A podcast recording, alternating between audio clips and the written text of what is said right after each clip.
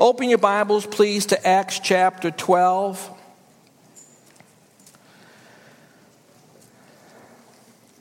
Thank you, Terry, for reading God's Word and praying. And Jamie, thank you for reading God's Word and praying. I'm so grateful for the Word of God. This book is a gift to us. In it, God makes himself known. In it, he reveals his incredible love for us. From cover to cover, there isn't a greater love story than what's recorded in the Bible. And I'm so grateful for the Word of God. It is the inspired, infallible Word of God. Amen. And I'm so thankful that we can come before him in prayer. Prayer is another gift from God. And I'm so grateful for this incredible gift called prayer. We just came off a week of prayer, and it was a wonderful week of prayer. Today is part two in our January sermon series entitled Vision 2020, the mission, our focus. 2020 vision is a term I shared last week used to express clarity of vision. It indicates sharpness, awareness, depth of perception, and focusing ability. In this series, I want to talk about clarity of vision regarding God's mission and our focus. As we saw from last week's text, Philippians chapter 3, God's mission wasn't just to send his son, our Savior, to come and die on the cross to provide us atonement and forgiveness for our sin. He also came to make us like Christ. Not just to forgive us of our sin, but to make us like Christ. And the Apostle Paul shared with us through Philippians and all honesty that he had not arrived. He had not been perfected. But he forgot about those things that were behind, and he was determined to press toward the goal of the prize of the upward call of God in Christ Jesus. And that is perfect Christ likeness.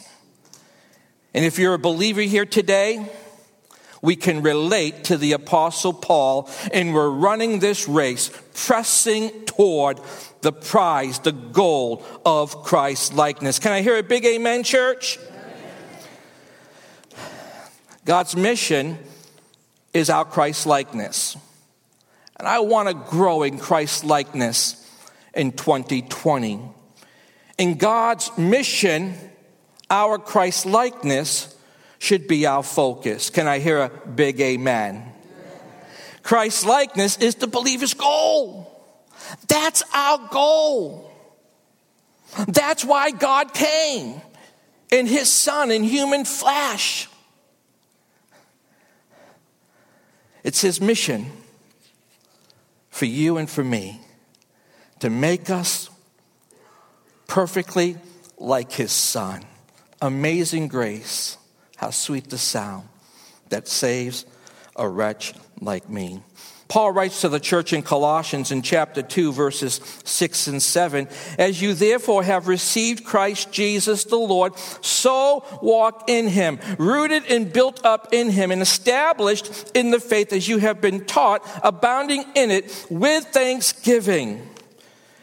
In Colossians 3, verses 1 through 11, the Apostle Paul writes, if then you were raised with Christ, seek those things which are above, where Christ is, sitting at the right hand of God. Set your mind on things above, not on things on the earth. For you died, and your life is hidden with Christ in God. When Christ, who is our life, appears, then you also will appear with him in glory. Therefore, put to death your members which are on the earth, those things that are not Christ-like: fornication, uncleanness, passion, evil desires, and covetousness, which is idolatry. Because of these things, the wrath of God is coming upon the sons of disobedience, in which you yourselves once walked when you lived in them. But now you yourselves are to put off all these: anger, wrath, malice, blasphemy, filthy language out of your mouth. We're to grow in Christ's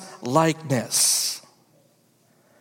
The Apostle Paul, he writes in verses 12 through 17 of Colossians 3, therefore, as the elect of God, God's redeemed children, holy and beloved, put on, grow in Christ's likeness, tender mercies, kindness, humility, meekness, long-suffering, bearing with one another and forgiving one another. If anyone has a complaint against another, even as Christ forgave you, so you also must do. But above all these things, put on love, which is the bond of perfection, and let the peace of God rule in your hearts, to which also you were called in one body, and be thankful.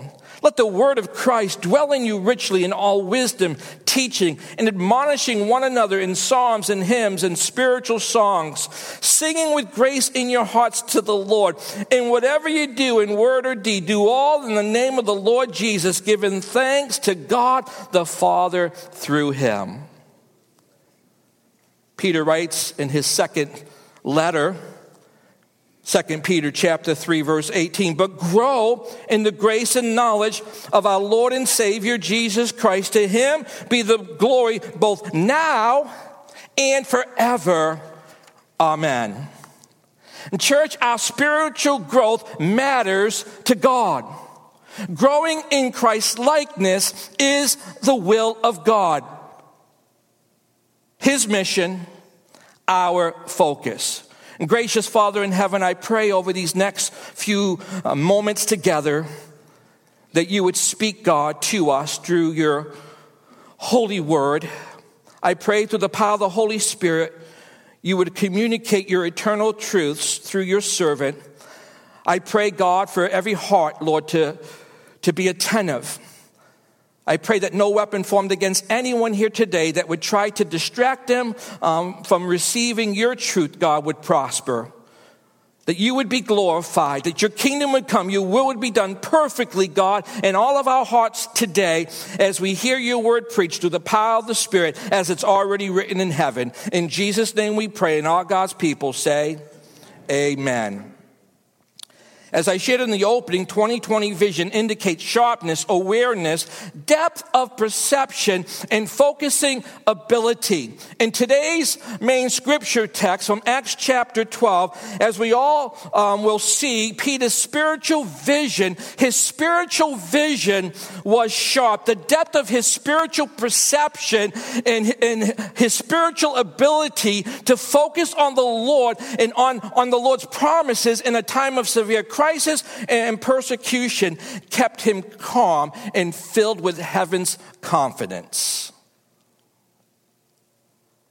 The book of Acts was written by Luke, the same Luke who wrote the gospel named after him. The Greek word translated Acts was often used to describe the achievements of great men.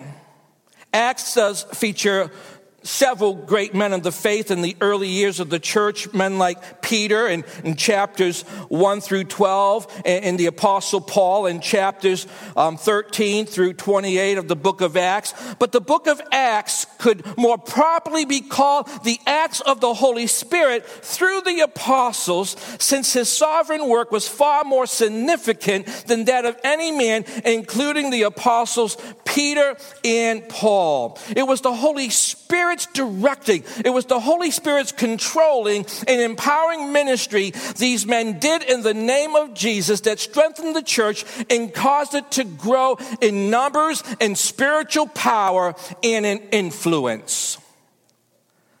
As the first work of church history ever penned, the book of Acts records the initial response to the Great Commission. It provides information on the first 3 decades of the church's existence. Though not primarily a doctrinal work, Acts nonetheless emphasizes that Jesus of Nazareth was Israel's long-awaited Messiah, the Savior of the world, and shows that the gospel is offered to all men and stresses the work of the Holy Spirit. Mentioned more than 50 times, this glorious work of the Holy Spirit, mentioned some 50 different times. Acts is a book filled with lots of transitions, from the ministry of Jesus to that of the Holy Spirit through the apostles, from the old covenant to the new covenant, from Israel as God's witness to the nations, to the church as God's witness to the nations, the church that Jesus purchased with his own life and his building, from the apostle Peter to the apostle Paul. It's a book filled with transition. In Acts chapter 12, we find Peter in what appears to be a hopeless situation. In this chapter, the church is facing severe persecution.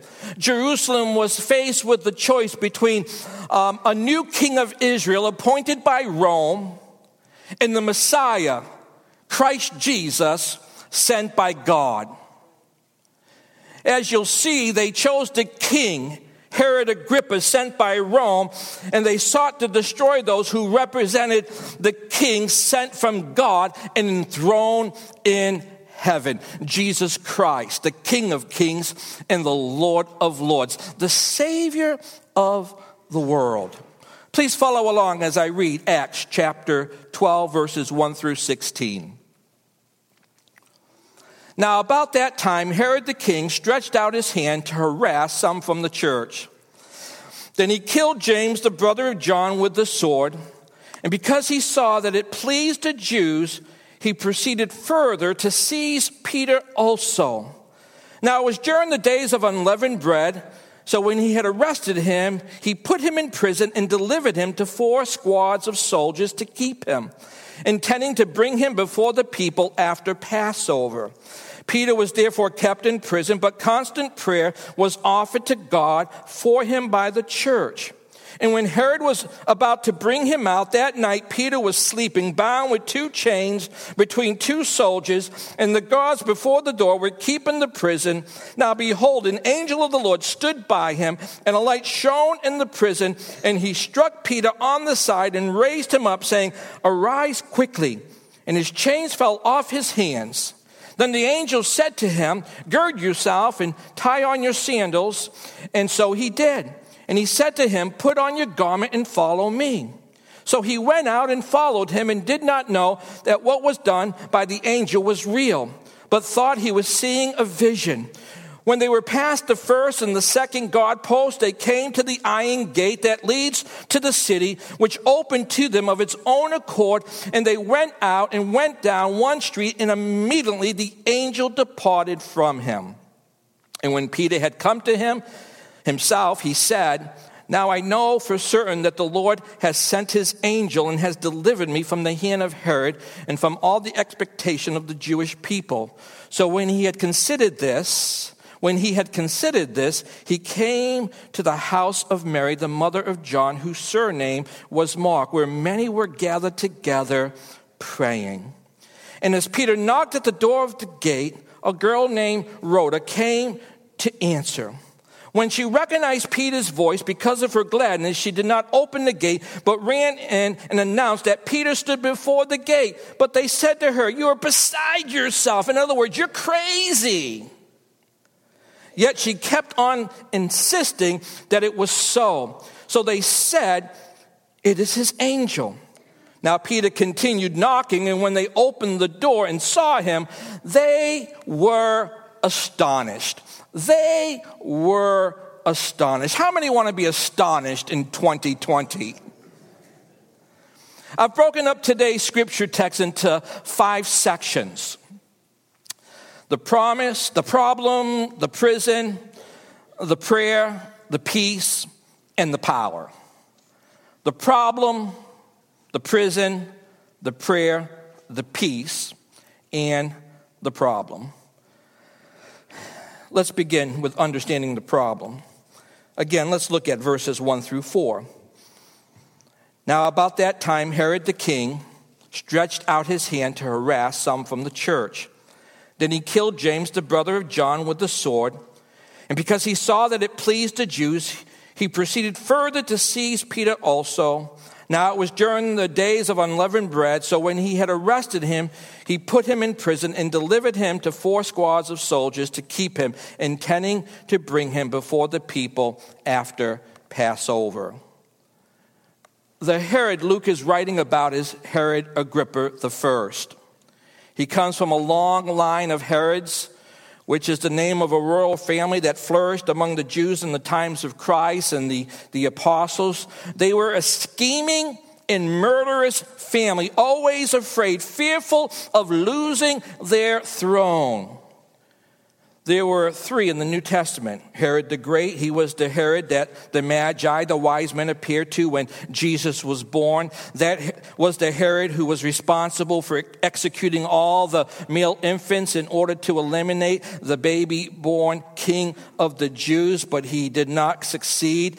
And then there was King Antipas. He was the Herod who had John the Baptist beheaded and was the Herod that was part of the trial and execution of Jesus. And then there's the 3rd Herod. The 3rd Herod is Herod Agrippa I. He is the Herod in our text. He was the grandson of Herod the Great, and he desperately, desperately wanted the Jewish people to like him. Very insecure. The Herods were despised by the Jews, and Herod Agrippa knew this, so he persecuted the church to convince the Jewish people of his loyalty to the traditions of their forefathers. On top of it, he was threatened by the preaching of this other king in the gospel message. The gospel has spread to Jerusalem. Where did it go from there? Well, we know it went to Judea and Samaria. From there, the gospel was to be brought to the end of the earth. Jesus told his disciples before his ascension in Acts 1:8, "But you shall receive power when the Holy Spirit has come upon you, and you shall be witnesses to me in Jerusalem and all Judea and Samaria and to the end of the earth." The gospel spreading to the end of the earth is going to start in Acts chapter 13. And God is going to use the Apostle Paul in a very remarkable, powerful way. The groundwork has been laid with the salvation of Cornelius, the Gentiles, and with the church at Antioch, the first Gentile church. Herod wants to stop the spreading of this good news about the king from heaven. And so as we come to Acts chapter 12, verse 1, we find Herod beginning his plot. He persecutes the church. Verse 2 tells us the first thing he does, he killed James, the brother of John, with the sword. He was the first of the 12 apostles to be martyred. He was the son of Zebedee, the brother of John, the apostle. James was one of the 3 in Jesus' inner circle: Peter, James, and John. This is the James who was at the transfiguration of Jesus. This is the James that in Mark 10 asked Jesus for a privileged position in his kingdom. In fact, Mark chapter 10, verse 37 says, "Then they, James and John, said to Jesus, grant us that we may sit one on your right hand and the other on your left in your glory." Listen carefully to Jesus' response to them in Mark chapter 10, verse 38. "But Jesus said to them, you do not know what you ask. Are you able to drink the cup that I drink, and with the baptism I am baptized with, will you be baptized?" They said to Jesus in verse 39, "We are able. We are able." So Jesus said to them, "You will indeed drink the cup that I drink, and with the baptism I am baptized with you will be baptized." They were going to experience the sufferings of Jesus. James' martyrdom was the fulfillment of that promise Jesus made. Herod thought he would stamp out Christianity. Church, it's important to understand that James's death, his martyrdom, was the fulfillment of that promise Jesus made. Now, Herod thought he would stamp out Christianity, kill off the apostles, and stop this movement. But something Herod did not recognize, it was the throne of heaven that was in control and not the throne on earth. I love Psalms chapter 2, verses 2 through 4. The kings of the earth set themselves, and the rulers take counsel together against the Lord and against his anointed, saying, "Let us break their bonds in pieces and cast away their cords from us. He who sits in the heavens shall laugh. The Lord shall hold them in derision. He who sits in the heavens shall laugh." Oh, really? You're going to come up with a plan to defeat me? To stop what I have set in motion? Church, God did not lose control when Herod killed James. And here's a simple application that I pray the Holy Spirit will use in someone's life today. Church, God rules. Church, God rules. No matter what you see, no matter what you're experiencing, no matter what's being done to you that is not just, that is unfair, know this one thing: God rules. God rules. That's for someone today. Look at Acts chapter 12, verse 3. "And because he saw that it pleased the Jews, he proceeded further to seize Peter also. Now it was during the days of unleavened bread, so when he had arrested him, he put him in prison." Herod saw that the Jews were ecstatic that he killed James. And when he saw it, it emboldened him to imprison, to capture their leader. Peter dominates the 412 chapters of Acts. He's their leader. Understand what's going on here. It's all political by Herod. Herod is not anti-church. In fact, he's not even anti-Christian. He could care less. He's just pro-Herod. Did you hear that, church? He's pro-Herod. And when you're pro yourself, you're going to do all kinds of things that are not honoring to the Lord, that are not glorifying to God. I hope there's no one here today that's pro-self. People commit horrible crimes in our world when they're pro-self. Herod was not anti-church or anti-Christian. He was just pro-Herod. He was interested in Herod. He'll do whatever is necessary to keep himself in power. He figured he'd kill the leader of the movement. Look at verse 4. "So when he had arrested him, Peter, he put him in prison and delivered him to 4 squads of soldiers to keep him, intending to bring him before the people after Passover. It was Passover time, which meant everybody was in town, Jews from everywhere. As far as Herod thought, he had this thing planned perfectly. It couldn't have been a better scenario. As soon as Passover is done, he's going to kill the movement's leader before the whole Jewish world to see. He's thinking, they're going to love me after this. After I take out their leader, they're going to really like me. They're going to love me." We read Peter is guarded by 4 soldiers, 2 on the inside and 2 on the outside. He's chained to the 2 on the inside. Herod made sure there was maximum security. He had no doubt been warned how Peter was arrested 2 other times, but somehow managed to escape. Herod wanted to make sure that it didn't happen a third time. The Romans had divided the watches into 4 watches of 3-hour shifts. 16 prison guards watched Peter. 16 prison guards watched Peter. Think about this. All the power of the earthly kingdom was being called on to keep Peter chained and in prison. The church grieving the news of James's death, and now Peter in prison, facing certain death, troubled and gripped with fear. There was the power of Rome, the violent king of Herod, the civil authority, the military, and the sharp edge of the sword, still dripping the blood of the apostle James and Peter, due in court the next morning. Certain was his death. All that the human eye could see, and maybe you can relate to it here this morning. All the human eye could see was an impossible situation with no way out. And maybe you're here today and you can relate. All you can see is an impossible situation with no way out.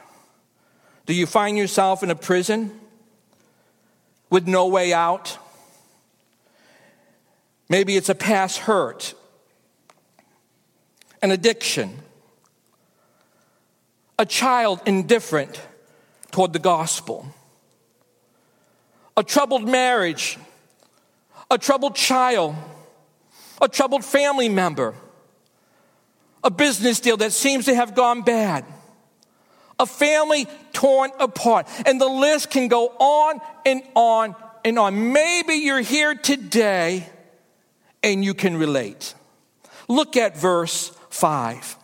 Peter was therefore kept in prison, but constant prayer was offered to God for him by the church. Notice they didn't organize a prison relief committee or a prison relief fund. They started praying.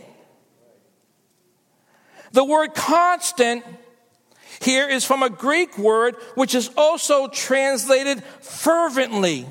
It's a medical term, and it has to do with stretching a muscle to the limits. It means total effort. They were totally lost in prayer. They prayed in total anguish of soul. They put out a total maximum effort in prayer. This was not casual prayer time. This was no casual prayer time.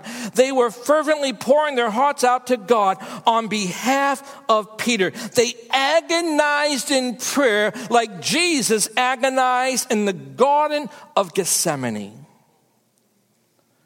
James chapter 5 verse 16 says, the effective fervent prayer of a righteous man avails much. This is a glorious truth for us to remember.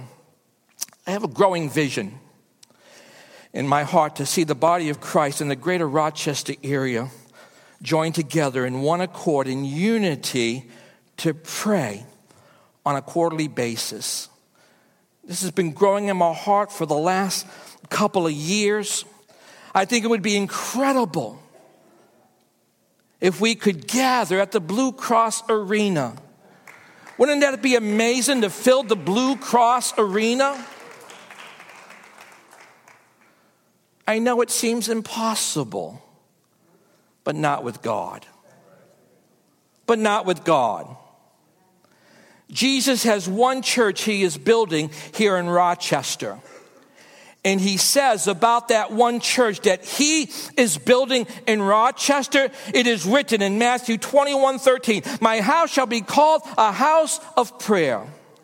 And Jesus said in the Gospel of Matthew chapter 18, verse 20, for where 2 or 3 are gathered together in my name, I am there in the midst of them. Jesus prayed for his church in John 17:21, that they all may be one, as you, Father, are in me, and I in you, that they also may be one in us, that the world may believe that you sent me. In the Old Testament, Psalms 133 verse 1 says, behold, how good and how pleasant it is for brethren to dwell together in unity. The first century church was known as a praying church, a unified church, as one church united together, praying together, believing God together, on mission together. And they were unstoppable, no matter what the earthly rulers would try to do, no matter the demons and powers in hell would try to do, nothing would stop this movement of God. And here we are 2,000 years later, and it's still moving. Just imagine the body of Christ in the greater Rochester area uniting together in prayer, getting totally lost in prayer, stretching every prayer muscle to the limit in agonizing, spirit-led, spirit-empowered prayer for the lost in the greater Rochester area. For those battling addiction, the opioid crisis. For the unborn, the homeless, the family unit, the Rochester School District and all the surrounding school districts, the governor of New York. I thought I'd get a lot of amens on that one. The New York Senate and New York Assembly. I'll share more next week.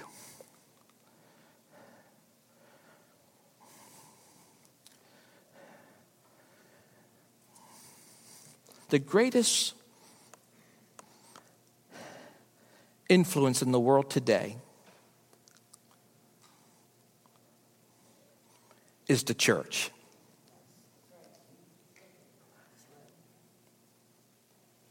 We are filled with the power of the all-powerful God.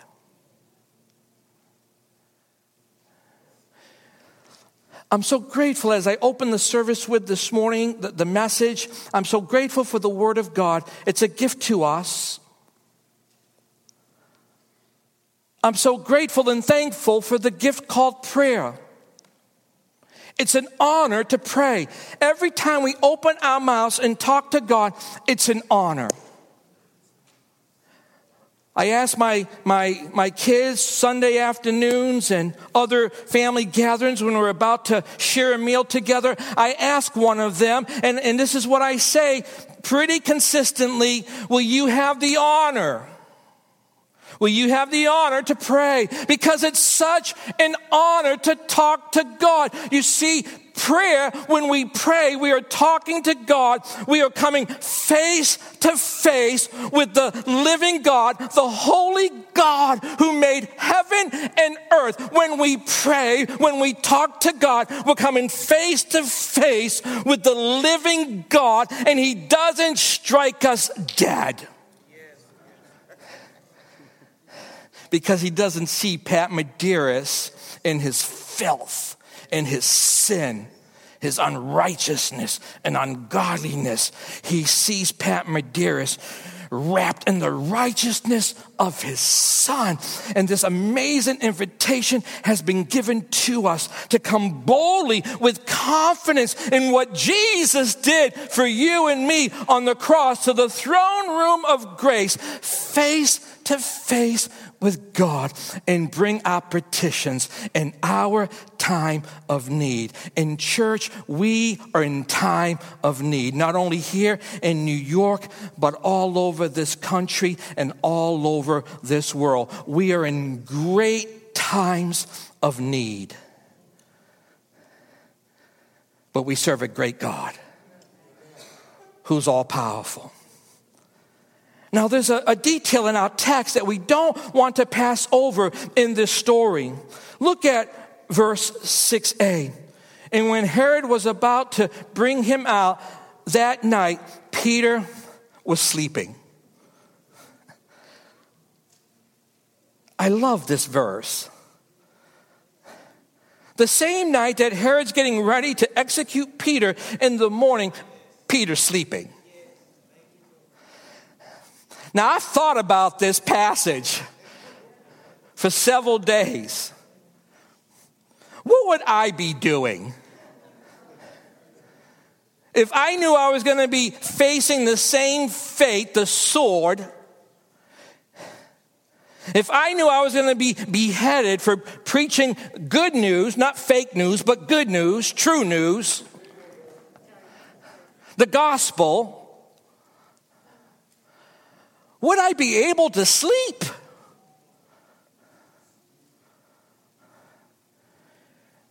Peter's sleeping. Maybe you would be able to sleep. He wasn't in a sleeping for 15 minutes and waking up and then tossing and turning and waking up. You know those nights where you just toss and turn all night long? This wasn't the kind of sleep Peter was experiencing. Peter was so sound of sleep. We read in verse 7 that the angel had to poke Peter on the side to wake him up. This angel sent by God had to whack him. He was in a deep sleep. He was sound. He was at peace.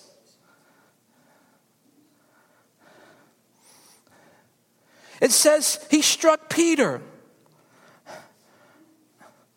It begs us to ask the question, why didn't Peter lose any sleep?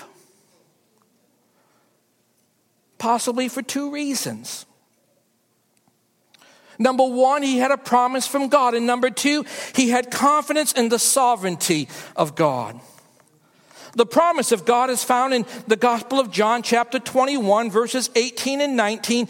Jesus promised Peter, "Most assuredly I say to you, when you were younger, you girded yourself and walked where you wished. But when you are old, you will stretch out your hands, and another will gird you and carry you where you do not wish." He's going to be so aged, he's going to need assistance. He's not going to be able to do it in his own strength. He's going to be up there in age. He's going to need assistance. This he spoke, signifying by what death he would glorify God. And when he had spoken this, Jesus said to him, "Follow me."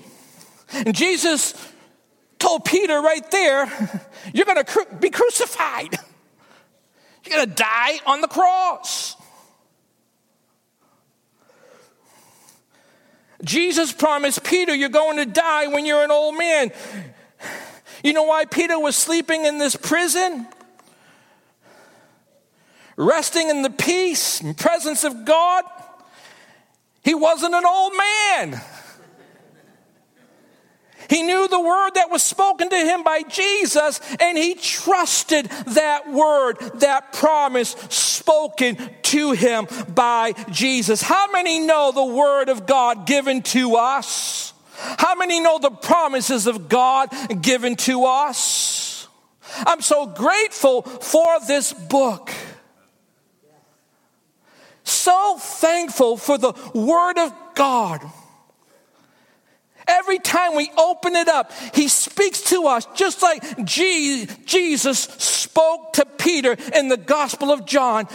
God speaks to us every time we open up this book. It is the living, active Word of God. Whew, the breath of God. Incredible. Powerful. Every time. Every time we open it up, I'm so grateful. Church, it's so important that we open up this incredible book, this gift to us, the Bible. And we allow God to speak to us. I opened up from Colossians, let the word of Christ dwell in you richly. We have something, we have a part in allowing the word of God to speak to us and to dwell in us richly. Richly. It makes the difference in moments of crisis, severe crisis. He knew the Lord wasn't finished with him. He knew he had this promise. He had this encounter with Jesus. He knew. Church, no one can cut short what God intends for your life. I remember when I transitioned from youth pastor to senior pastor, our church had gone through a very difficult season. In fact, I was asked 3 different times if I wanted to submit a resume to be considered to be the next pastor of Grace Assembly of God. And all 3 times I said, thank you for giving me this opportunity, but Tina and I, we just don't sense that we're to put our name in. And so all 3 times we respectfully declined. They had 12 candidates that they were considering. They narrowed it down to 3. My name wasn't a part of the 12, and my name wasn't a part of the 3. Then one Tuesday night, I had an encounter with God. My wife was present. Vic and Kitty Cavalieri was present. Unlike anything I've ever experienced before. And the Lord spoke to my heart in such clarity. A week from tonight, you will have a conversation about being the senior pastor of Grace Assembly of God. It's okay. The next day, I had breakfast with Bob Godula, Sr. We sat in our booth. We met every Wednesday morning. The first thing, Bob, you said to me, I don't know if you remember it or not. I'll never forget it because it's marked my life forever. What's God been saying to you lately? The very first thing that came to mind is what happened to me the night before. I told him. He changed the topic right away. I felt like a real idiot and wanted to get out of there. I come back to the church. I call my wife. I told her what Bob had asked me. I told her what I said. She goes, I can't believe you told him that.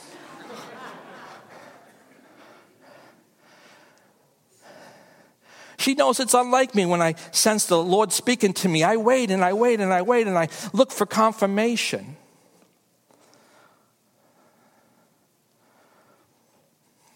The next day I'm off.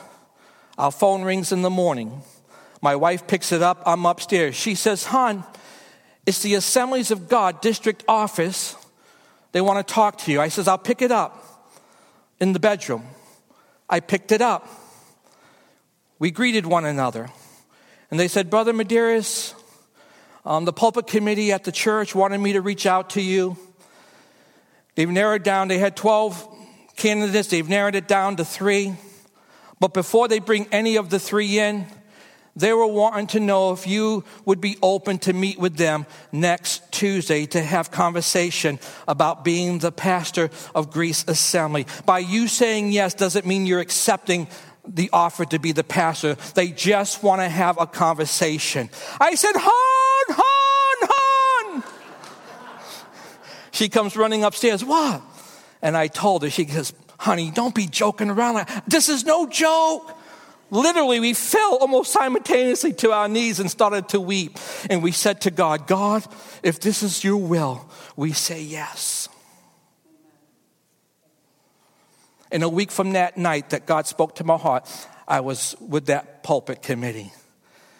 And April 1st will be 25 years by the grace of God. Lord willing, it will be 25 years. Lord willing. I wasn't planning on sharing that today, but I felt inspired and prompted by the Holy Spirit for this one reason. 2 weeks after being installed as the new lead pastor, Grace Assembly of God was hosting what they call the Network Conference. It's all the Assemblies of God pastors and evangelists and missionaries from all over the country, from the world, from the New York network. We gather together once a year for 3-4 days of services and meetings. And I was introduced at the presbyters meeting. Those are the top dogs, I guess. They're the presbyters. I was introduced in this meeting as the new pastor and how I was the youth pastor for 9 years. And he's the new senior pastor. And one of the presbyters said this, he's a temporary fix. I didn't let it bother me. I could have, but I chose not to. One of our network officials kind of cracked a joke to kind of lighten the tension in the room, and then they went on with their meeting. Now we were hosting this, and several different pastors from our network, when I saw them, they would say to me, "Pat, are you nuts taking this on? You're crazy." I didn't have one encouraging word the entire time from anyone in our network. I just never responded because I knew one thing. I heard from God. I heard from God. In fact, the night before the annual business meeting, they invited my wife and I to meet with all the church membership for a Q&A time. It was down in the gym. I'll never forget the first question. A brother who now is home with the Lord. He says, Pat, he went to the mic. He says, Pastor Pat, why do you want to be the pastor of Grace Assembly of God? And my honest response right away was, my wife standing right beside me. In all honesty, my wife and I stand before you tonight not wanting to be the pastor of Grace Assembly of God. We stand before you tonight knowing this is the will of God. Why did I know this? Because the Lord, in a very supernatural way, spoke to my heart. He confirmed it. He speaks to us, church. He speaks to us. He speaks to us. And he confirms what he speaks to us. I want to say 5 years ago, but it might be 7 now. I'm in Syracuse, and I was asked to do the sanctuary session. Again, it's a network conference, maybe 7 years ago. I'm asked to do the sanctuary session, a workshop on building bridges with your community, how to build relationship with your community leaders. And so I gave this talk on how to build relationships with your community leaders, and these pastors came up to me, and they said, Pastor, is that right? You've been serving at your church now for, it was 20-something years at the time, 25 years at the time. And I said, yes. Can you give us 5 keys? What's kept you? And one pastor said, I've been at it for 14 years, and I'm on my 3rd church. What's the key? And I said, I've never been asked a question before. I only have one. I know I'm called. No matter how tough it is, no matter how discouraging you are when you go home and you put your head on the pillow, this one thing I do know, when I put my head on the pillow, I know I'm called of God. No matter what I'm waking up to and facing the next day, I know I'm called by God. Why do I know this? Because God spoke to me. God spoke to me. God spoke to me, and he speaks to you. Can I hear a big amen, church? I hope that blesses someone today.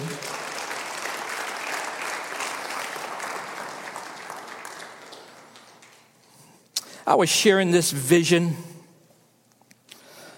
about the churches uniting together with another pastor this week, and he just started sharing how that's going to be so challenging because we disagree on this, and we disagree on this, and we disagree on this doctrine. And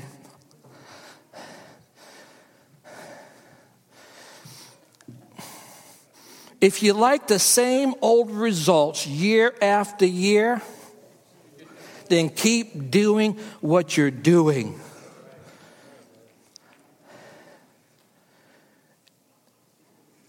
It's time for the body of Christ, the church that Jesus is building, to unite together under the banner of the doctrine of salvation in Jesus Christ and Christ alone, and unite together in fervent prayer for this city, for this state, for this nation, and for the nations of the world. Can I hear a big amen, church? I want to encourage you. No one can cut short what God intends for your life. No wicked scheme will prevent you from finishing the race, the task that God has given you. I'm going to be honest with you. It's been 25 years since I heard that presbyter. He's a temporary fix. I saw him in year 10, and I was so tempted to go up to him and to say, 10! I'm being honest. I'm being honest. And then when it was 15, I wanted to go up to him and say,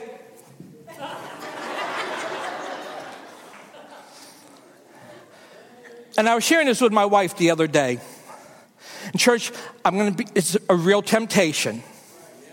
It's a real temptation. Every time I see him, the first thing that comes to my mind is what he said almost 25 years ago. That's what I know. I don't even know his name. I've never learned his name. But the moment I go up to him and I say 20 years and walk away, it's over. It's over. It is over. It is over. Because at that very moment, I have chosen to glorify myself and not the one who called me and is the one doing the work through me. The temptation's real. Whoever that's for today, that's for someone today. I need to learn his name. I'm going to work on it. In May, we have network conference. Hopefully, I'll come back and I'm going to say, you know that presbyter, his name is. I'm going to work on knowing his name. Pastors, hold me accountable. I want to know his name. The presbyter with no name. Sounds like a song. Where are we going with this message?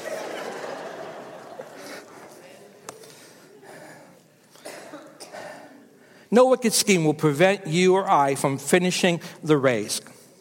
It ends when it's time to end.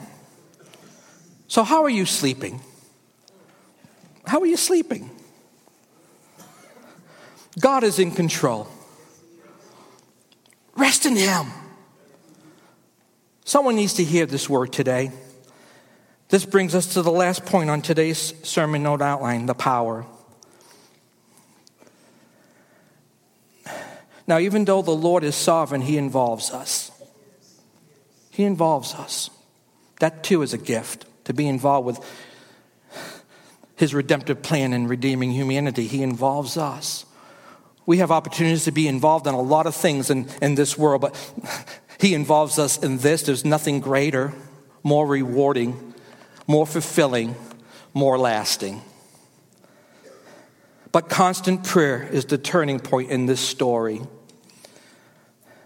Church, never underestimate the power of a praying church. The angel fetched Peter out of prison, but it was prayer that fetched the angel. I just want to read through verses 7 through 15. It's worth reading. We can never read it enough. Now behold, an angel of the Lord stood by Peter, and a light shone in the prison. The light of heaven. Oh, the light of heaven. Oh, the light of heaven. Come to Rochester. Come to Greece. Come to our homes. And he struck Peter on the side and raised him up, saying, arise quickly. And his chains fell off his hands. Then the angel said to him, gird yourself and tie on your sandals. And so he did. And he said to him, put on your garment and follow me. So he went out and followed him and did not know that what was done by the angel was real, but thought he was seeing a vision. When they were past the first and second guard post, they came to the iron gate that leads to the city, which opened to them of its own accord. And they went out and went down one street, and immediately the angel departed from him. And when Peter had come to himself, he said, Now I know for certain that the Lord has sent his angel and has delivered me from the hand of Herod and from all the expectation of the Jewish people.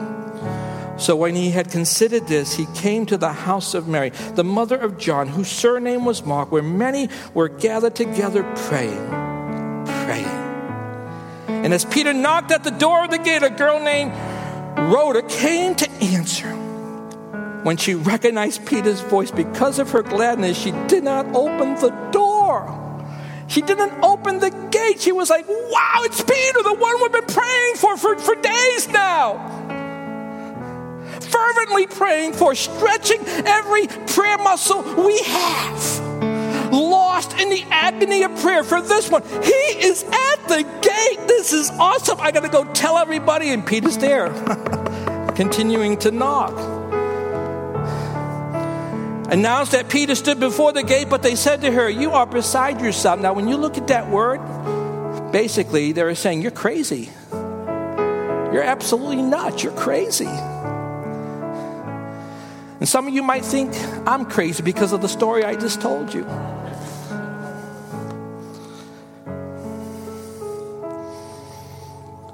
Some people might think my dad's story is crazy as a tavern owner, when the presence of God came into his room and raised him up from his deathbed. And he saw this bright, presently body in his room with hands stretched out.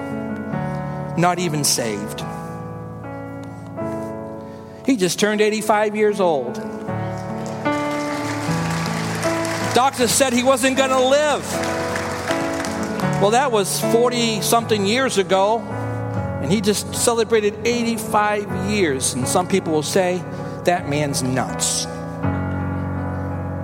Because God's ways are not our ways. His thoughts are not our thoughts. We'll never be astonished if we try to keep God in our theological boxes. We will never be astonished.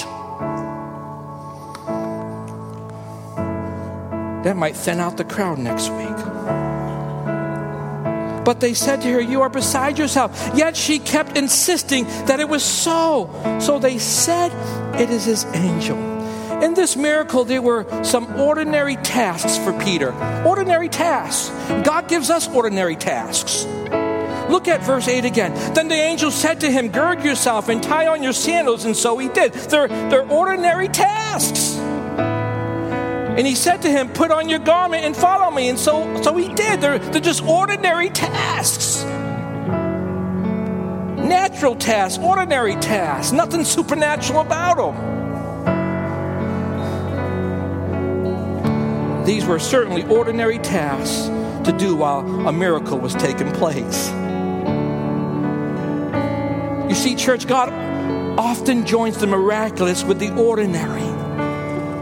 Jesus raised Lazarus from the dead, but the men had to roll the stone from the tomb.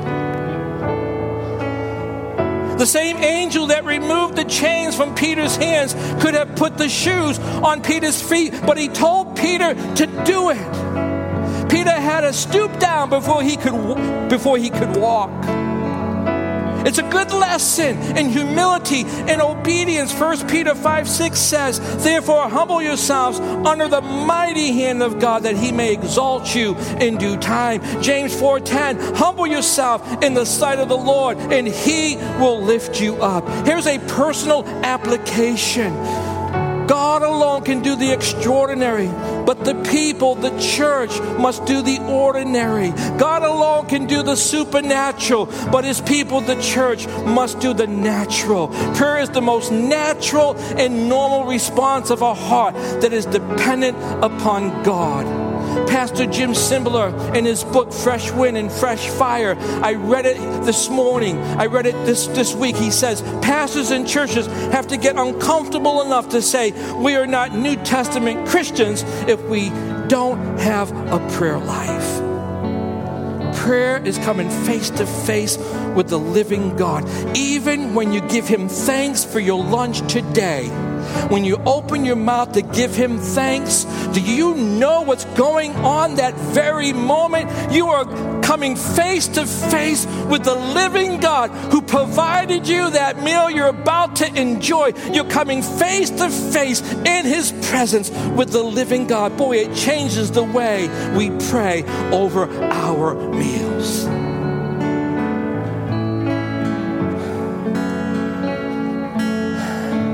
Prayer is coming face to face with God, the natural with the supernatural.